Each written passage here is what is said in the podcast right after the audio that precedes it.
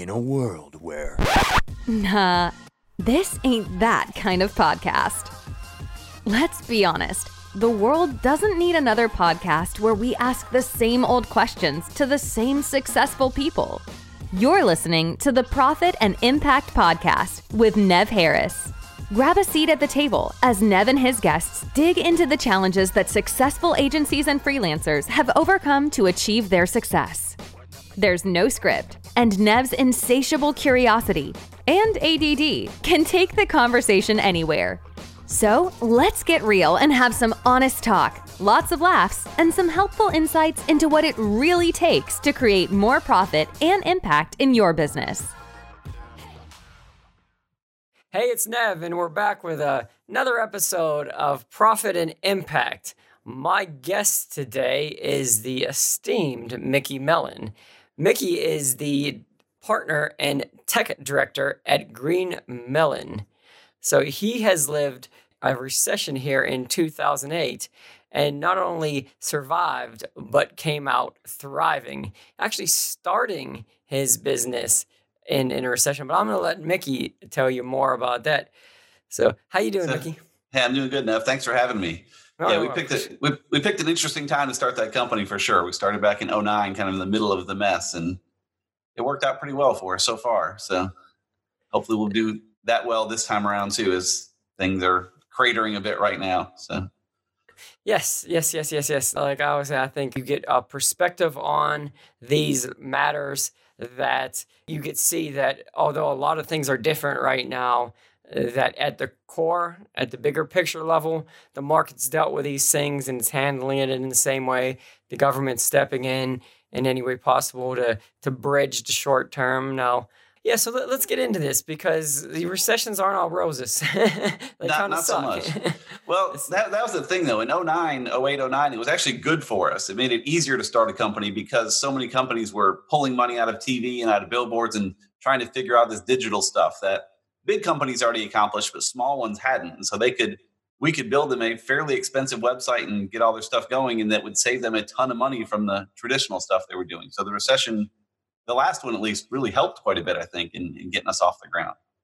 Yeah, fantastic. Yeah, I, it's the opportunity. If you're looking for it, recessions create opportunity. I always say it's like a forest fire. If people are going to get tired of me saying this, but I think it's important. it burns everything to the ground and it's devastating and tragic in the moment, but then it allows all sorts of new growth yep. to come about because it's and everything new that's exciting and could be great is not being crowded out by this tree cover. So you started in 2009, you were saying, and then how things went good from the start. There were some road bumps. Yeah, I'll kind of, I guess I'll kind of back up a little bit. So in 90 i guess like in 95 i was playing with the web a little bit and kind of missed all the 90s stuff. It really like in 99 i started getting into it more. Uh, took over the youth group website for our church um, started put i was helping with the, the worship band there so i was putting guitar tabs up on the site just out of convenience i thought it was kind of cool and we started getting a lot of traffic to the site for people finding it in google and whatever. And guitar tabs are still kind of a gray area legally. Um, i didn't want the church to get in trouble so i spun it off to a separate site that blew up enormous um, it was huge. And so I eventually sold that site. It was christianguitar.org, a bunch of tabs and stuff. It was pretty cool. And then like in 05, when Google Earth came out, I'm like, well, I'm spending a lot of time just playing with Google Earth like everyone was back then. and built built a site around that. I figured I'm gonna spend all this time looking up this cool stuff. I'll just share it with folks. And that became another big site.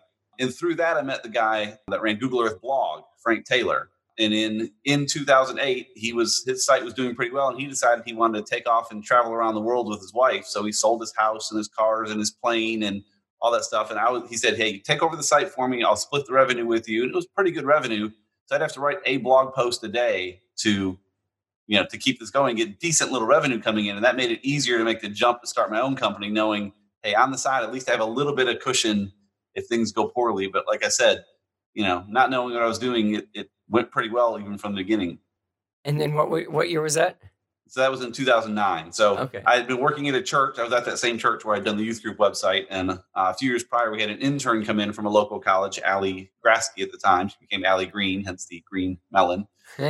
but she was there as an intern. She left in 2008 to start her own design company. I left in 09 to sort of do my own web design slash blogging, whatever. But I needed her design skills and she needed my tech skills. So we quickly realized we need each other enough. We may as well start a company and just we didn't even mean to start a company. We just start a little partnership, just kind of help each other out and let's just give it a name. So we called it Green Mellon and split the money down the middle. And yeah, magically cool. a decade later we have a we have an agency and employees and an office and we didn't really mean to do it, but it worked out well. So all right. I promise everybody we will get back on track because I have some follow-up questions.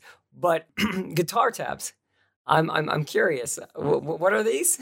So this is like just the chords for songs. Like if you want to play a song, you go look up and say, okay, play C, D, E, you know, just what the chords are for them.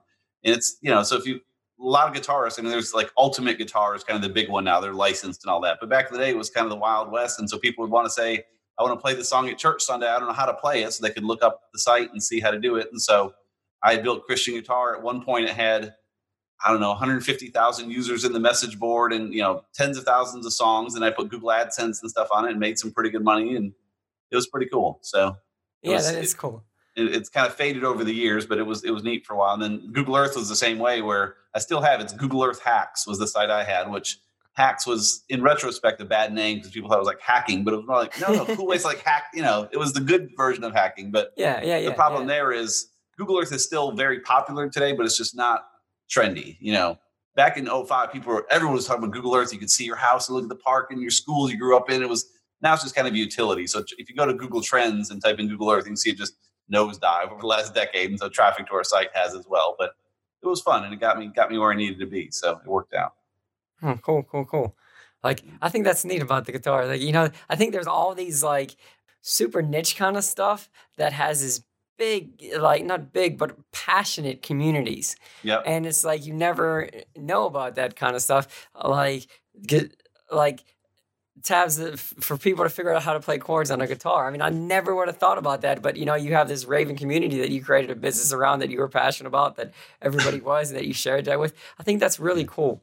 So yeah, and that was yeah, it's amazing community size. This was just guitar tabs for people in churches in like 2002 and we had 150,000 people join the site. I mean, it's just ridiculous. How, wow. Yeah. But I had no idea. because it was easy back then because there was no competition. Now, if you search for guitar tabs, there's a million sites, you know. But if you're first to anything, you have a, a big advantage. So I was first there and then first, first to the Google Earth stuff or first ish, first enough.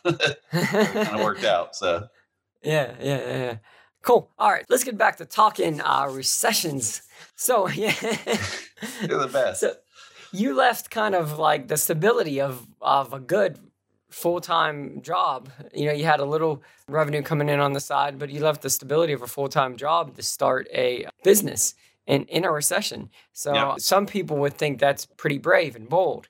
So what were your thoughts on that? How'd that work out? Well, we know how that worked out, but yeah, it's uh, worked out well. And so yeah, we're actually fairly risk averse. I think we've become more that way as time has gone on. So that's where having I needed that blog on the side to at least cushion me a little bit. And I had been, yeah, I had my own company. I'm looking at my notes here.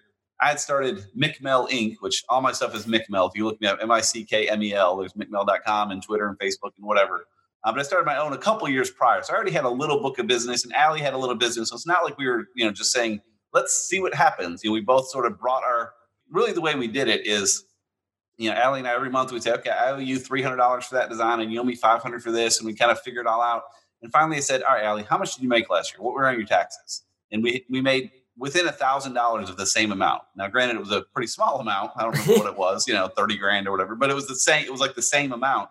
So we said, all right, so this year let's just throw it in a pile. We already have this business coming in, so let's throw it in a pile and split it rather than dealing with who has what. And you know, just either of us get business, throw it in, we do all the work, we split the revenue, and you know, so we had a decent little business before we even started, which kind of helped. And then I had the blog off to the side, which helped a bit more. But yeah, it was still it was it was a scary time to do it because you know, yeah, people, other people in the church were getting laid off, you know, just because they were having to cut back a little bit that time, and yeah, it was it was it was nerve wracking for sure. Let's talk about we like gun ho, like excited, confident. Was there some some worry there? Was there some? What was the day to day? Not like the big outlook, but what was the day to day kind of feelings that you had when you started this and everything like that about the economy, your the business, you know, clients? I was excited. I mean, I'd known for a few years that I really wanted to build some kind of business with Allie just because she's sharp and we got along well and worked well together. And I didn't know quite what it would be. So I was excited when we decided to do this. I was like, all right, cool, we're going to do this. But then also I didn't really know how to do it. You know, I didn't. neither of us have ever worked in another agency, which is that's the benefit to some of the employees we've hired is they come with some experience and they can help guide us a little bit. But yeah, just kind of figure out what to do. And we both had done pretty well to that point, but it was all referrals and word of mouth. And even now, it's still largely that, which is kind of a scary place to be, where you know things keep coming in and things are looking good, but you never really know where the next one's coming from. And especially in those early days, things were were real light, just kind of getting things going. But I mean, again, so many people were transitioning from analog to digital for their marketing, at least in the folks we were talking to, that business came in pretty quick and pretty heavy. So, yeah, I think it's I think it's really it's a great story that uh, you were really saw an opportunity, you took advantage of an opportunity. Because right now, I think we have a decision. It's like, are we gonna, you know, feel sad about what we lost and scared and let that paralyze us? Or are we going to realize that, hey, look, like there's stuff to be excited about. I need to reposition myself into a way to take advantage of the opportunities that this is going to create. I I could live in the past and mourn what maybe we've lost, the clients we've lost, but that's not doing anything productive. And I think you like I think that's such an inspiring story that you were like, "Hey, I'm I was excited. I went out there, and even if you can't be excited, but you know, let's fake a little bit of excitement to come up with an idea and go after it. So, yeah. can you tell us what did you do? Like, how, how did you get it going? Was there something that you say you would do different then because of the way the economy was, and you would do say like two months ago when everything was great? I think the thing we did well, and I'm not sure I do it any different, but we've always been very risk averse. I think I mentioned a minute ago, and I heard yeah. a great podcast. Seth Godin has his awesome Akimbo podcast, and he talked about in general, if you're a company, if you leave money in the bank, that's money that you're not earning on. You know, you could be investing it elsewhere and you know extending yourself, but it's also a cushion. And so in our case, we again have left more money in the bank than we quote should have, but having that in the bank now has been good. So our very slow growth has been a good thing, and we've been 10 and a half years now and we've hired a total of four people you know so it's we've grown but but very slowly. You know it was just the two of us for a few years and even then it's been very slow and deliberate hires. And so i, I don't know that i'd change much there. I think we had we had a couple miss hires that didn't work out great so i you know i wouldn't do those again. But even that led us to to understand what we wanted. I mean our team now is phenomenal. I wouldn't change anything we have at this point. I would have liked some of them earlier on in the process just because you know, Allie and I both kind of worked until we were just burned out and then finally hired someone to help. And there's a probably a better balance there somewhere. But again, being risk averse, it's, you know, how much money do you have to have in the bank before you hire someone or how much should your annual monthly revenue be? Like, you know, there's all kinds of things you should be figuring. And so we didn't know how to figure that stuff out. So we just waited as long as we possibly could to hire. And so now we have better metrics to look at. We have a proper accountant and coach and stuff. And so we can look and see how much we have to afford to hire someone else. You know, we're looking at you know a digital strategist. Our plan was this year. We'll see how things shake out, but we've been watching every month. We have a metric now. We can look to see how much can we afford to pay a digital strategist. And I think right now it's up to like twenty grand we could afford, which is not enough. But every every month we watch that and it grows. Whereas we have a lot of money in the bank, but which normally we would say, okay, we have a bunch in the bank, let's do it. But now we have proper metrics to see, okay, maybe we shouldn't do it yet. And having that to help guide decisions back in the day would have been helpful instead of just waiting until we were burned out and need to hire someone to help. So. Yes, I, I I love this. I love so many parts of this. So let's jump to the fact that you my ADD is going nuts right now. Where to go? But let's jump to the part where you said you're planning to hire this digital strategist. So right now you still have a goal in mind because we, we talked in a previous conversation we've talked about metrics and everything like that and you have a lot of you have a lot of metrics and you're very you run a very analytical number oriented decision making firm now actually let's jump to the fact that you are would you say by nature you're a statistical analytical focused kind of person who understands math and finances and numbers just by nature Yes, I'd say for the most part. Finance is not as much as I've never taken much finance class, but yes, I'm a very analytical person. I you know do math in my head. I keep spreadsheets everywhere. You know all that kind of stuff. Absolutely, and really that's kind of helped where Allie and I are so different in a lot of ways, but we overlap. Our little Venn diagram, that slice in the middle. Our values are roughly the same, but we also are both very numbers focused. We both love li- living in spreadsheets and sorting stuff out and working on metrics and all that. And then the rest of it, she's more design, I'm more development, and that kind of works well. But I think it's great that both of us are big into metrics. It can be tough if you had partners where one of them was in the spreadsheets looking at numbers, the other was like, ah, who cares? Let's buy a printer, you know. So, yeah, certainly very much, yeah. Now is she very finance educated, numbers oriented, and everything She- like that? She's more finance educated than me, I would say. Yeah. Yeah, I think Um, that's yeah, that's kind of what I think what we're talking. Yeah, you're very developer, you're very statistical and analytical, but I don't think like the numbers, like the finance end of it, you now appreciate the value of that. You know, Right. and that she kind of shepherded that in there, and then you have a great accountant that gives you terrific advice, right? Exactly. That that's it. And I, I do enjoy financial numbers. I just don't full, fully understand them all the time. So I've like you know watching some of your talks and stuff you've given to help me. Just you know, I'm a sponge trying to learn this kind of stuff. and It's been great. But yeah, having our accountant that helps so much, and then Allie to work on some of her numbers has been great. And really, what prompted that shift a couple years ago when we hired him, we hired Jason Blumer and Associates, B L U M E R. Fantastic little firm out of South Carolina. But our problem was I was using a friend of mine that does our taxes. She still does some of our taxes, but she would just kind of reconcile every month and get us our books. And if someone came to us mid month and said, "What's your P and L looking like for the month?" We'd say, "No idea. I'll let you know in a couple weeks when we see," which is not an appropriate answer for a, a company that wants to be taken seriously. So now we can, you know, pull up our QuickBooks online anytime. Say, okay, this month we're running three thousand dollars ahead or four thousand behind, or we can see exactly where we are all the time, which is nice. So again, I still don't know how they balance all the books and do all that, but I know I can pull up QuickBooks and I can look at the stuff and say, hmm, expenses are high, profits are high, you know, whatever's going on, and make some judgments from that. And then, like you said, we have our our scorecard spreadsheet we update every week with that stuff where we just kind of plug in numbers and just watch the trends and see if they're going good or going bad or whatever the case is. Yeah, I love that. You showed me that scorecard sheet. I thought it was so cool because it's just so what like I focus on and I try to preach is Mickey has this really great scorecard sheet that it's not a complicated spreadsheet. It's not long. It's not like it's not like 50 million tabs and 20 million numbers and it's just a list of things that he follows. So some key point numbers about his business that he follows and like a couple months worth of uh, where, where these numbers are going and, and where they want them to be. And it's just this like compass that really directs a lot of decisions they make. And they have they, they use an accountant very well. They're they're both you know have their strengths and everything like that. And and you are I don't want to say you're not worried about these times. I don't want to put words in your mouth, but these numbers how did they help you out when uh, everything started going bad? Yeah, it's helped quite a bit. So what we've tried to do with the spreadsheet over the past, I don't know, year or so is try to put more leading indicators in it versus trailing indicators, which again, this is all the stuff that's pretty new to me. But I know that if I look at our bank account balance, that's telling me how good we did six months ago and the money's coming in now. I want to get a better look at what we're doing now and how it impacts us immediately. So we look at things like one of my favorite numbers on there is how much business have we won in the past 30 days? Most of those folks haven't paid us yet, or maybe just paid a little down payment, but I can see that number and say, okay, we won 10 grand in the last 30 days, or 30, or two, or whatever it is. And that'll tell me, okay, the bank's going to be good in six months or not good, or, you know, it'll help us make decisions going forward. Uh, but the one that's really helped for now is we kind of do all the math and say, okay, with the recurring revenue we have and with our typical expenses and with the outstanding invoices, how many months do we have left? You know, if if we don't land any new business, but we keep the recurring stuff around, which both are kind of inaccurate, but should be close enough.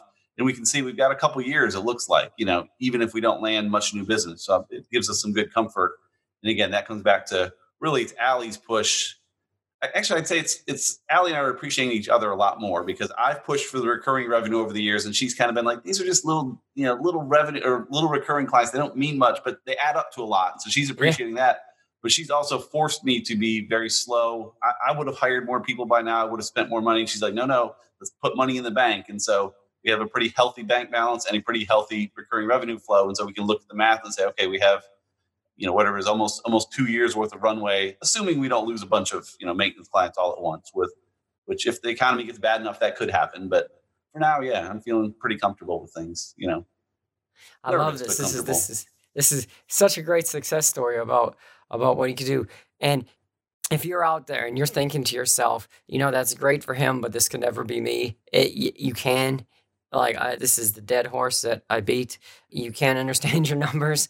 It just was never clearly explained to you. Min, uh, uh, Mickey here has a great team with his partner, and he uses an accountant, and he knows the questions to ask his accountant. So that that triad right there just really amps up the value there, so that they have le- less stress. And this is what I always try to tell people: you want less stress in your business. Understand your numbers, so that when these ups and downs happen, that you know what to do.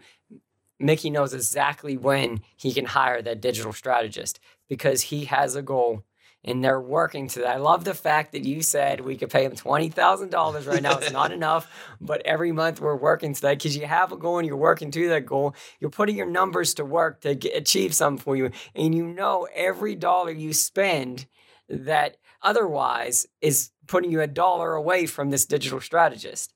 Yep. So it gives you discipline for how you spend. Exactly. And I got to be careful with that though, too. Cause I remember a few months ago, Allie and I were talking, and I think that number was like, we could afford $500 a year for this person, you know, something just ridiculous. And our team heard that and they, they got nervous, like, oh my gosh, you know, we must be almost out of money if that's all they can afford. And, and we had said, like, no, no, no, we have plenty of money, but we're just looking to do the math correctly each month and you know, percentage of revenue for employees and all that kind of stuff. It just doesn't quite add up yet, but we're not, we're not in any danger. Like they heard the, we could only afford five hundred dollars for something like, oh my gosh, it must be scraping the bottom. Like we had to explain, no, no, no, no, it's not. It's just it's a whole complex thing to figure out what that number is, and we're we're plenty healthy, but we want to keep it that way. It's not like. Is, I'm sorry. I was just going to say the issue is a few years ago we would have said, oh, we have plenty in the bank. Let's make the hire, you know, which and maybe it'd work out, you know, if they brought enough business. But now we see that plenty of money in the bank, but we still shouldn't do it. And again, right now, I'm kind of glad we didn't randomly pull the trigger late last year because you know I'd rather keep that money in the bank today, just just because we never know. No one knows what's coming, you know, in the coming months here. So I like more more bank balance is a good thing. Yeah, yeah, yeah. No, definitely. And this is always like it's always that decision where should I spend the money now and not have it in the future. Yes, and and that's a great point. It's not like it's the fact that you have every dollar and everything like that it has its job in your business. So it's not like, and part of that job is to pay you is to pay mm-hmm. other things to pay other priorities. And right now you're building up this $20,000 it's not like just a profit you have in your business. This is something that you're setting aside out of after everything else to take care of. So yeah, it's a good thing. Now you talked about your team, and you you said something interesting in a conversation we had about sharing your numbers with your team. And I, have seen this discussion happen a couple times. Could you give me your thoughts on that? I thought it was pretty cool. Yeah, so I heard this from uh, David C. Baker. I've been following his stuff a lot. David C. Baker and Blair Enns both have a podcast called Two Bobs, which is awesome, and various books and stuff. But they've been doing a lot of webinars related to COVID stuff he said, You may be tempted right now to open your books up to your employees just to say, Look, here's all our numbers. We're looking good. And you can, but you can never close them again. So if you want to open them up for now to show them how healthy you are, when things recover six months from now, you can't suddenly just close the books again. So we're trying to be careful of how much we want to show the team versus, you know, versus not. And so we show them some of the resulting numbers. We say we have, you know, 22 months of runway. So be comfortable. Don't be scared. You know, and we can afford to hire someone for 20,000, but we don't open up everything all the way, which I can argue both sides of that. But again, he, his point is just be careful. You may be tempted to open them up all the way now, and you maybe you should, but you're never closing them again. So be, be smart about that decision. Yeah, it's, it's always a catch 22 because everybody thinks the business owner is like the wealthiest. You know, he's going out there and like Scrooge McDuck style, swimming in his swimming in his coins, throwing yeah. some stacks of hundreds in the fire to start it up. yeah. so, but but there's a there's what they don't see is there's, there's a lot of struggle in, in the beginning. You know, for a lot of people there there was shit. I can't. Ah, we lost like forty thousand dollars my first year in business. so and just getting started, people don't see see that they just see their paychecks cashing every week. So yeah. I think there is pluses and minuses, and I think it's the culture you build on your team too to see if the people on your team are in it for the team and not just in it for what they could get out of it. You know, mm-hmm. believe in the mission, the vision, where you're going, and what they want to build. So for sure. Yeah, we're, we're doing something now too where every month, and we have weekly meetings and various cadences. We started a new monthly meeting called State of the Melon, where we sit down and say, here's how the numbers look, here's how it's going. We lost these two clients. We get just to make sure we're all on the same page and really just kind of ease their minds because a few of them on the team I know for sure are kind of nervous. They're seeing their friends get laid off places and they keep wondering, you know, uh oh, Mickey just asked me to join a Zoom call. Like, what's going on? Like, so every month we say, look, things are good. We have this many months. You know, if things get bad, we'll let you know. And so that's been helpful. And then separate from that, something that's helped us, we started, I guess, last year is for the first nine years, Allie and I's pay was just random. At the end of the month, we pay everything, see what was left, how much you want to leave in the bank. And like, okay, let's take a couple grand each or take a bigger chunk or, you know, just kind of kind of random. And again, Jason's helped us figure out more calculations on that. So we both get paid a fairly fairly low salary now. Um, I mean, actually, Allie went part time last year, which is part of the reason for this. So you know, I make a salary, she makes half of that, and then we have some metrics each month. We can say, hey, if profit is this much, then we can take a chunk of that little profit, and you know, so we have some math behind it. Versus, all right, Allie, we have you know fifty grand in the bank, but we want to leave thirty, so we take ten, but you know it was just haphazard and now it's very specific like okay we're getting paid our little salary and this month the profit was if there was profit some months there is some months there's not but there is profit so therefore we take this chunk of it and that's been kind of helpful too to help ensure growth going forward so we're not not cleaning it out as much as we used to you know Fantastic, fantastic.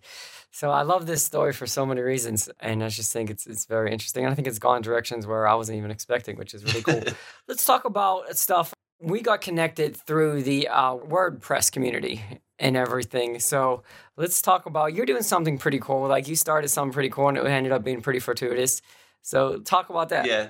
Yeah, so I've had a meetup we've hosted for gosh, 6 years or so now and it's been in person here in Marietta, Georgia, just outside Atlanta for about the first 5 years. And last year with Allie having her second child and stuff, I just kind of put it on hold and this year I said, you know, I'm going to get it going again. So mm, December I started planning. I figured I'm going to do it remote this year. I'm going to do it virtual. We use Crowdcast for it. I'm like, just make it easier. And of course now we have to do it remote. So that yeah, it's very fortuitous to, to decide to do remote meetups. And so it's been going well. We have, you know, 40, 50 people on most of them and we can just kind of hang out. They can ask questions. It records it automatically. And, you know, it's been, been pretty good. But yeah, being part of the WordPress community is just, it's an amazing community. I mean, you've seen that with April and stuff. Everyone's just so giving and open. And I say with the meetup is, you know, we just kind of give all of our secrets away to everyone that's in the room, but they give their secrets away to us too. And, you know, we all leave smarter for it. And I think it's made all of us in the community better as a result of that. So it's been, it's been a good thing. Yeah. The Nev Harris brand came about because uh, I was looking for a way to give back to all the people because uh, I'm not going to tell my story to beat people to death that already know it. But I, I just I had no like I was I was I was a taker because I didn't know anything enough about WordPress or anything like that to really help anybody. And I got so much support and everything from the community. So when I started this personal brand and everything like that, it was a way for me to actually give back and uh, yeah. say, okay, well, I can never help you with PHP, but I can never help you with what theme to pick, but I can't help you understand your money. So yeah. it was like a, a, cool way for me to like give back. And then, you know, with recent events, it's kind of turned into a little bit more of our focus. So it was kind of just a passion project. Anyway, so what people what people like so if people don't understand what a meetup is, what uh, WordCamp is, and maybe talk a little bit about why Atlanta is so unique and why bringing that Atlanta culture in a virtual world is so, in my opinion, just so cool and it's just such a benefit to everybody out there.